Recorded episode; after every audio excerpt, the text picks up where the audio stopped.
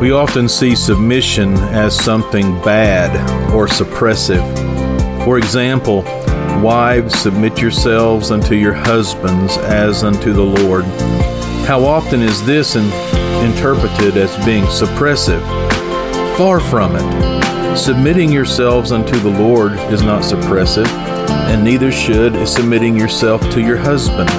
The same is true for husbands submitting himself to the Lord or submitting yourselves one to another in the fear of the Lord.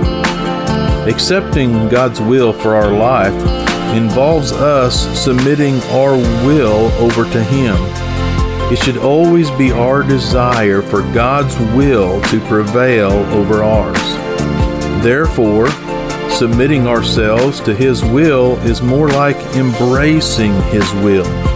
We should want this above anything else. Yet, no matter how long you have been calling yourself a Christian, or how spiritual you think you are, a time will come when you will have to decide once and for all whose will you are going to follow yours or God's. Jesus always knew the Father's will, but the time came as he stood before the cross that he saw the painful cost of embracing the Father's will. Oh, my Father, if it be possible, let this cup pass from me. Nevertheless, not as I will, but as thou wilt.